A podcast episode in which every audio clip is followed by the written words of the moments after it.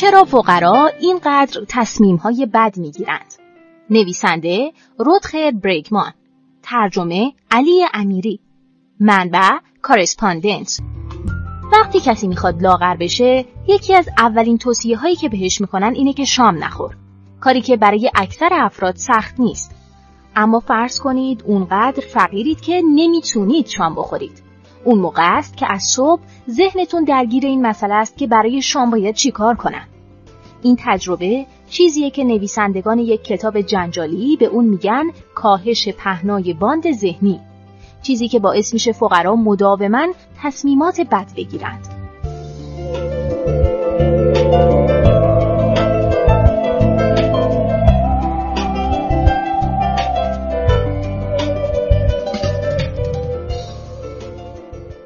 13 نوامبر سال 1997 کازینوی جدیدی در نزدیکی جنوب کوهستان گریت اسموکی در کارولینای شمالی افتتاح شد.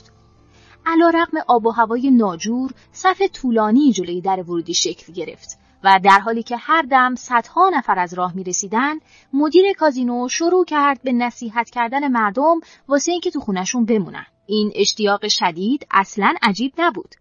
از هرچه بگذریم این کازینو یک قمارخانه مکارانه مافیایی دیگه نبود که اون روز کارش رو شروع کرد.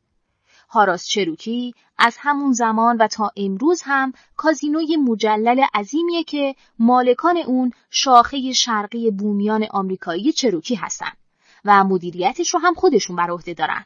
افتتاح اون نشانه پایان یک مسابقه سیاسی ده ساله بود. یکی از رهبران قبیله‌ای حتی پیش بینی کرده بود که قمار نفرین چروکی ها خواهد بود و فرماندار کارولینای شمالی در هر فرصتی تلاش کرد تا پروژه را متوقف کنه. اندکی بعد از افتتاح مشخص شد که کازینو برای قبیله نه نفرین بلکه آسایش به همراه داره. سود اون که در سال 2004 بالغ بر 150 میلیون دلار بود و سال 2010 تا حدود 400 میلیون رشد کرد، قبیله رو قادر ساخت تا یک مدرسه، بیمارستان و ایستگاه آتش نشانی جدید بسازه. هرچند بخش عمده درآمد مستقیم به جیب 8000 زن، مرد و کودک قبیله شاخه شرقی چروکی رفت از سالیانه 500 دلار اولیه درآمد کازینو به سرعت بالغ بر 6000 دلار در سال شد که یک چهارم تا یک سوم درآمد یک خانواده متوسط رو تشکیل می‌داد. به تصادف استادی در دانشگاه دوک به اسم جین کاستلو از سال 1993 در حال انجام پژوهشی در رابطه با سلامت روانی جوانهای جنوب کوهستان گریت اسموکی بوده. هر سال 1420 کودکی که در پژوهش او ثبت نام کرده بودند یه آزمون روانی می‌دادند. نتایج جمع شده همون موقع هم نشون می‌داد اونهایی که در فقر رشد کرده بودند به نسبت سایر کودکان بسیار بیشتر در معرض مشکلات رفتاری قرار داشتند. اما سوال هنوز پابرجا بود. علت کدام بود و معلول کدام؟ مرغ یا تخم مرغ؟ زمانی که کاستلو در حال انجام پژوهش بود، نسبت دادن مشکلات روانی به فاکتورهای ژنتیکی فردی روز به روز محبوب تر می شد. اگه دلیل اصلی طبیعت بود، در نتیجه پخش سالانه کیسه پر از پول نشانه ها رو درمان می کرد ولی به بیماری بی توجه بود. اما اگه مشکلات روانی افراد نه علت بلکه پیامد فقر بود، اون وقت اون 6000 دلار می‌تونست واقعا معجزه کنه. کاستلو فهمید که سررسیدن کازینو فرصت یگانه‌ای فراهم آورده تا نوری بر این سوال همیشگی بتابونه. چون یک چهارم کودکان پژوهش او از قبیله چروکی بودند و بیش از نیمی از اونها زیر خط فقر زندگی می‌کردند.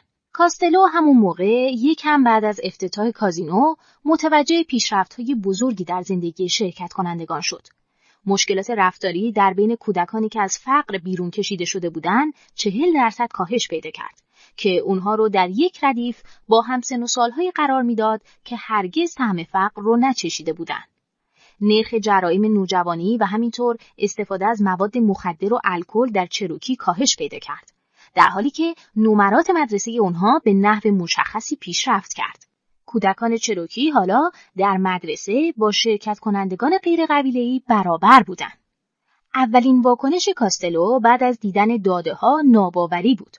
او بعدها گفت انتظار اینه که مداخلات اجتماعی اثر نسبتا کمی داشته باشند. این یکی اثر بزرگی داشت.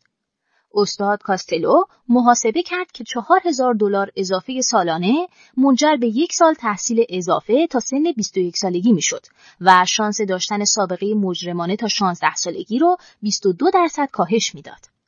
ده سال بعد از تأسیس کازینو، یافته های کاستلو نشون داد که کودکان هرچه در سن پایینتری از فقر فرار کنن، سلامت روانیشون در نوجوانی بیشتره. کاستلو کاهشی چشمگیر در رفتار مجرمانه در بین جوانترین گروه شرکت کنندگانش مشاهده کرد. در واقع کودکان چروکی در پژوهش او حالا بهتر از گروه کنترل رفتار می‌کردند.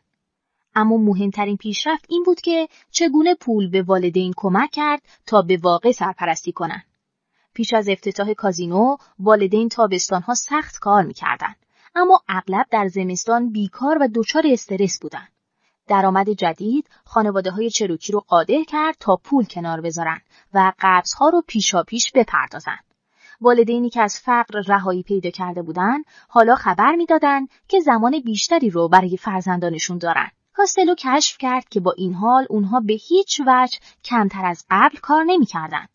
پدر و مادرها به یکسان همون میزان ساعتهایی رو کار می‌کردند که قبل از گشایش کازینو کار می‌کردند. ویکی برادلی عضو قبیله میگه که بیش از هر چیز پول کمک کرد تا فشار از روی خانواده ها برداشته بشه. در نتیجه نیرویی که اونها صرف نگرانی درباره پول می‌کردن حالا برای پرداختن به بچه ها آزاد شده بود. برادلی توضیح میده که این کمک می‌کنه تا والدین سرپرستان بهتری باشن. پس چه چیز عامل مشکلات سلامت روانی در بین فقراست؟ طبیعت یا فرهنگ؟ نتیجه گیری کاستلو این بود که هر دو. چون استرس فقر خطر ابتلای افراد به بیماری یا اختلال رو به صورت ژنتیکی افزایش میده. اما نتیجه مهمتری هم از این پژوهش به دست اومد. ژنها رو نمیشه کاری کرد. ولی فقر رو چرا؟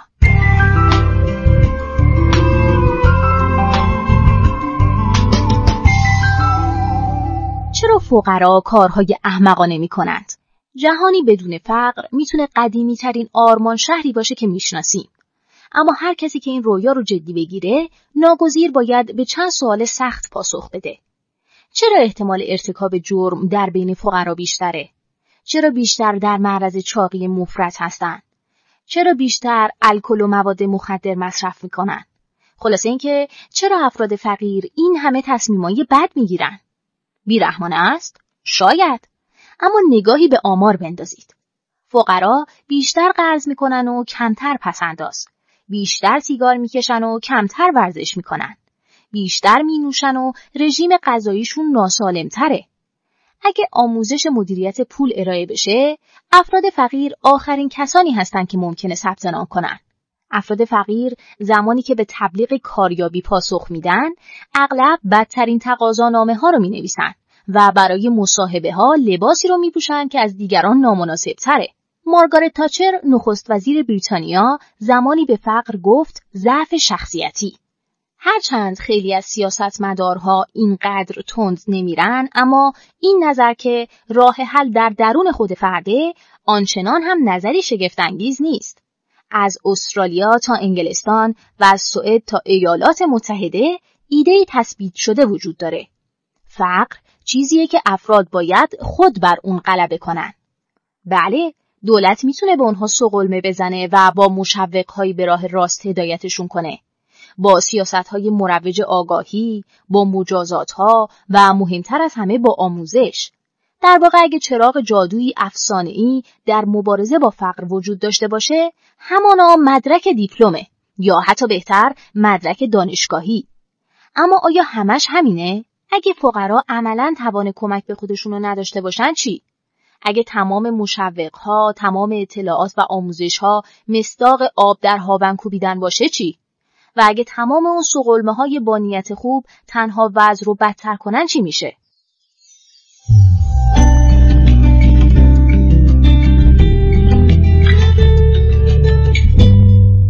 قدرت زمینه اینها سوالات سختی هن اما از طرفی کسی که اونها رو می‌پرسه هر کسی نیست. الدار شفیر روانشناس دانشگاه پرینستونه. او و سندیل مولایناتان اقتصاددان هاروارد به تازگی نظریه انقلابی جدیدی درباره فقر منتشر کردند. لب کلام مسئله زمین است احمق. شفیر در آرزوهاش متواضع نیست. او به کمتر از تثبیت یک رشته علمی کاملا تازه راضی نمیشه. علم کمیابی. اما آیا همین حالا اون رو نداریم؟ اقتصاد؟ زمانی که اون رو در هتلی در آمستردام دیدن، خندید و گفت خیلیا به ما اینو میگن. اما من به روانشناسی کمیابی علاقه مندم که درباره اون به نحو عجیبی پژوهش کمی انجام شده. برای اقتصاددانها همه چیز حول محور کمیابی میگرده. به رغم همه چیز حتی پولدارترین ویلخرج ها هم نمی‌تونن همه چیزو بخرن. با وجود این ادراک کمیابی بدیهی نیست. بین یه برنامه کاری خالی با یه روز کاری شلوغ تفاوت احساس میشه و این احساس احساس کوچک و بیآزاری نیست. کمیابی ذهن شما رو اشغال می‌کنه. افراد زمانی که برداشتشون اینه که چیزی کمیابه رفتارشون فرق می‌کنه. مهم نیست که چی باشه. می‌خواد زمان بسیار کم، پول، رفاقت یا غذا باشه. همه اینها به یک ذهنیت کمیابی یاری میرسونن و این مزایایی داره. افرادی که درکی از کمیابی رو تجربه می‌کنن در مدیریت مشکلات کوتاه مدت خودشون خوب عمل می‌کنن. افراد فقیر در کوتاه مدت توانایی باور نکردنی دارن برای اینکه پول بخور و نمیری در بیارن. همونطور که مدیراملانی که بیش از حد کار کردن به زور قراردادها رو به سرانجام میرسونن. نمی شود از فقر مرخصی گرفت. علا رقم همه اینها معایب ذهنیت کمیابی بر مزایای اون میچربه. کمیابی دایره توجه شما رو معطوف به فقدان بلافصل می‌کنه. به جلسه ای که پنج دقیقه دیگه شروع میشه یا قرضهایی که باید تا فردا پرداخت بشن. چشمانداز بلند مدت از پنجره خارج میشه. شفیر توضیح میده که کمیابی شما رو تحلیل می‌بره. توانایی شما رو برای توجه به سایر چیزهایی که براتون مهمه کمتر می‌کنه. این وضعیت رو با کامپیوتر نوعی مقایسه کنید که در آن واحد ده برنامه رو همزمان اجرا می‌کنه. کند و کندتر میشه. خطا می‌کنه و در نهایت هنگ می‌کنه. نه به این دلیل که کامپیوتر بدیه بلکه به این دلیل که در یک زمان کارهای زیادی باید انجام بده. افراد فقیر مشکل مشابهی دارن. تصمیم های احمقانه که می‌گیرن به این خاطر نیست که احمقن. بلکه به این خاطره که در زمینه زندگی می‌کنن که هر کس در اون قرار بگیره تصمیم های احمقانه می‌گیره. سوالایی مثل شامو چی کار کنم و چطور این هفته رو به آخر برسونم ظرفیت ذهنی زیادی رو اشغال می‌کنن. شفیر و مولایناتان به اون پهنای باند ذهنی میگن. اونا می نویسن اگه می‌خواهید افراد فقیر رو درک کنید خودتون رو تصور کنید که ذهنتون جای دیگه ایه. خیشتنداری مثل یک چالشه. حواستون پرته و به آسونی پریشان میشید و این هر روز تکرار میشه. کمیابی چه کمیابی زمان و چه پول این گونه منجر به تصمیم های نابخردانه میشه. اما تمایزی کلیدی وجود داره بین افرادی که زندگی های شلوغ دارن و اونهایی که در فقر به سر می‌برن. نمیشه از فقر مرخصی گرفت.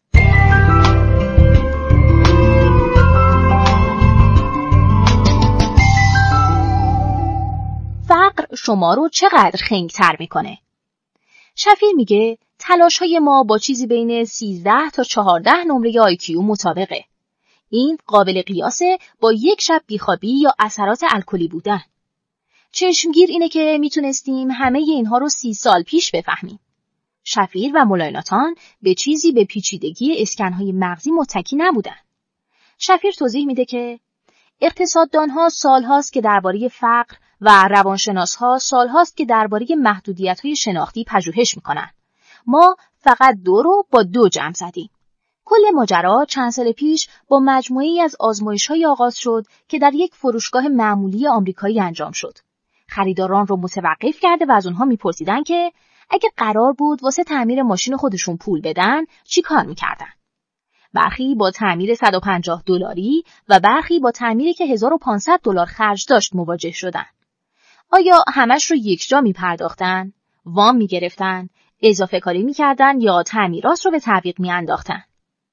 در حالی که مراجعان فروشگاه در حال فکر کردن به اون بودن در مجموعی از آزمونهای شناختی شرکت کردند. در مورد تعمیرات کم هزینه تر افراد با درآمد پایین نمره مشابه با افراد با درآمد بالا گرفتند. اما در مواجهه با تعمیر 1500 دلاری افراد فقیر نمره‌ای به مراتب کمتر دریافت کردند.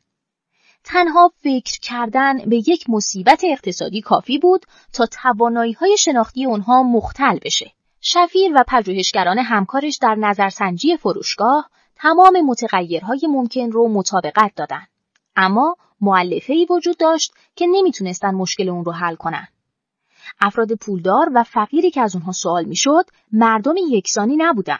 در حالت ایدئال اونها باید می‌تونستن نظرسنجی رو با شرکت کنندگانی تکرار کنن که زمانی فقیر و زمانی دیگه پولدار باشن. شفیر چیزی رو که دنبالش بود حدود هشت هزار مایل دورتر در مناطق روستایی هند، ویلوپوران و تیرووانامالای پیدا کرد. شرایط بینقص بود. داستان از این قرار بود که کشاورزان نیشکر اون منطقه 60 درصد درآمد سالانشون رو یک جا بلافاصله بعد از برداشت دریافت می‌کنن. یعنی بخشی از سال غنی هستند و بخش دیگه فقیر. خب اونها در این آزمایش چه نتیجه گرفتن؟ در زمانی که اونها نسبتا فقیر بودن، نمره اونها به صورت معناداری در آزمونهای شناختی بدتر بود. نه به این دلیل که به نوعی افراد خنگ تلی شده بودند. اونها هنوز همون کشاورزان نیشکر هندی بودن. بلکه فقط و فقط به این دلیل که پهنای باند ذهنیشون کاهش پیدا کرده بود.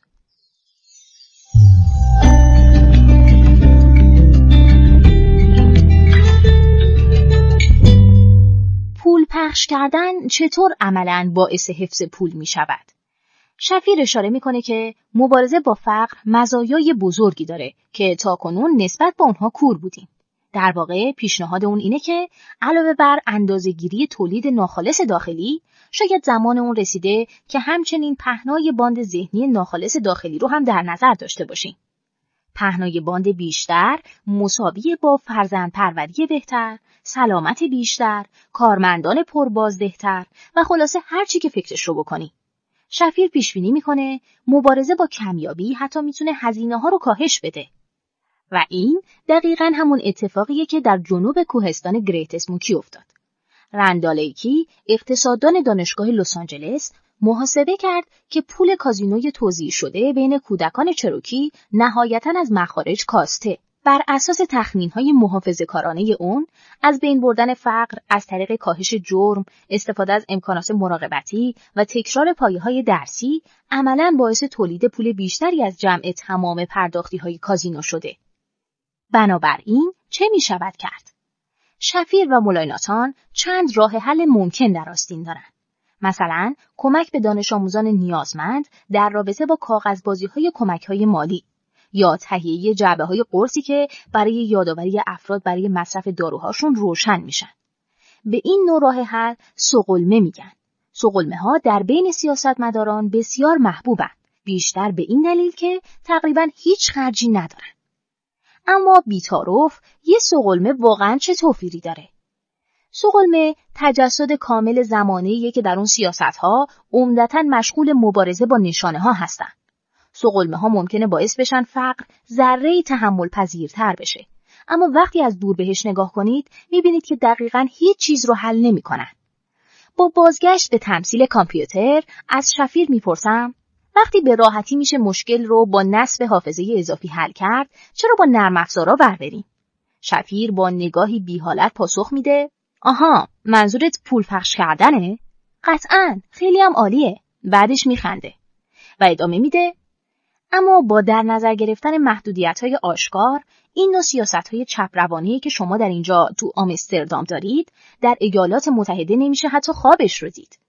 درسته محو کردن فقر از ایالات متحده به برنامه بزرگی احتیاج داره. بر اساس محاسبات اقتصاددانی به نام مت بروینگ 175 میلیارد دلار خرج داره. اما فقر از این هم گرونتره. پژوهشی در سال 2013 تخمین زد که هزینه فقر کودکان حدود 500 میلیارد دلار در ساله. کودکانی که فقیر بزرگ میشن در نهایت دو سال کمتر آموزش می‌بینن.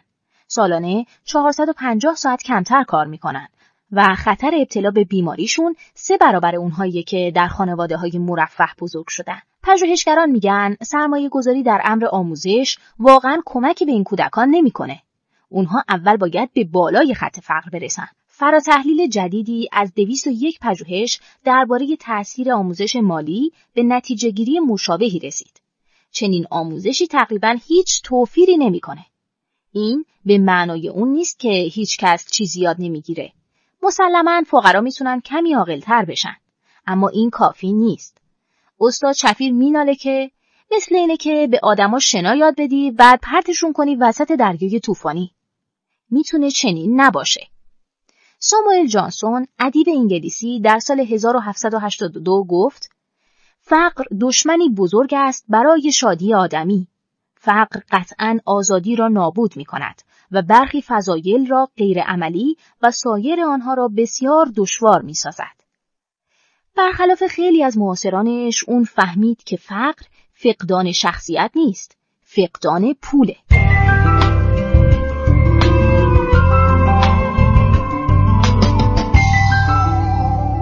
این پادکست اینجا به انتها رسید. ممنونم که با من همراه بودید.